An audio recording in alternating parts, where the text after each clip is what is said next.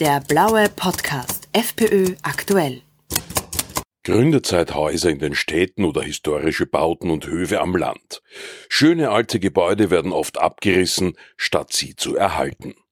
Im Kulturausschuss im Parlament sind die Freiheitlichen diesbezüglich aktiv geworden. Für FPÖ-Kultursprecher Thomas Spalt ein wichtiges Anliegen.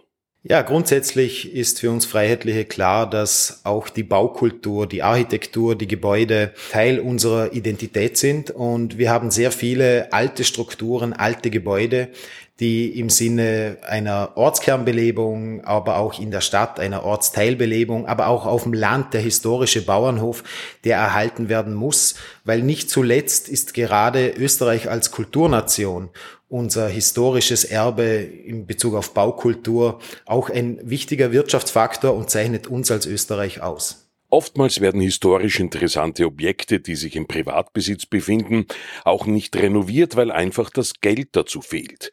Hier könnte man auch ansetzen, meint der freiheitliche Kultursprecher.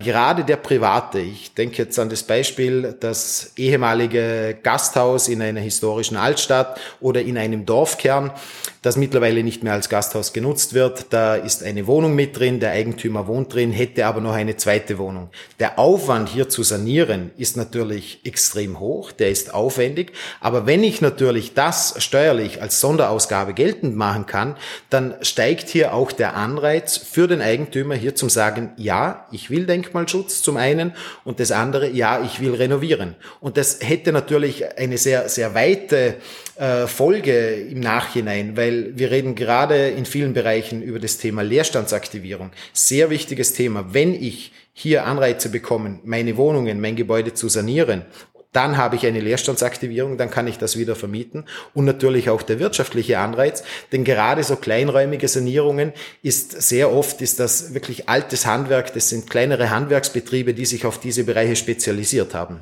Alle diesbezüglichen freiheitlichen Anträge wurden diese Woche im Kulturausschuss schon zum wiederholten Mal vertagt. In der Verbesserung des Denkmalschutzes herrscht somit weiterhin Stillstand. Und das, obwohl die derzeitige schwarz-grüne Regierung laut ihrem aktuellen Regierungsprogramm hier eigentlich aktiv werden wollte. Der blaue Podcast FPÖ aktuell.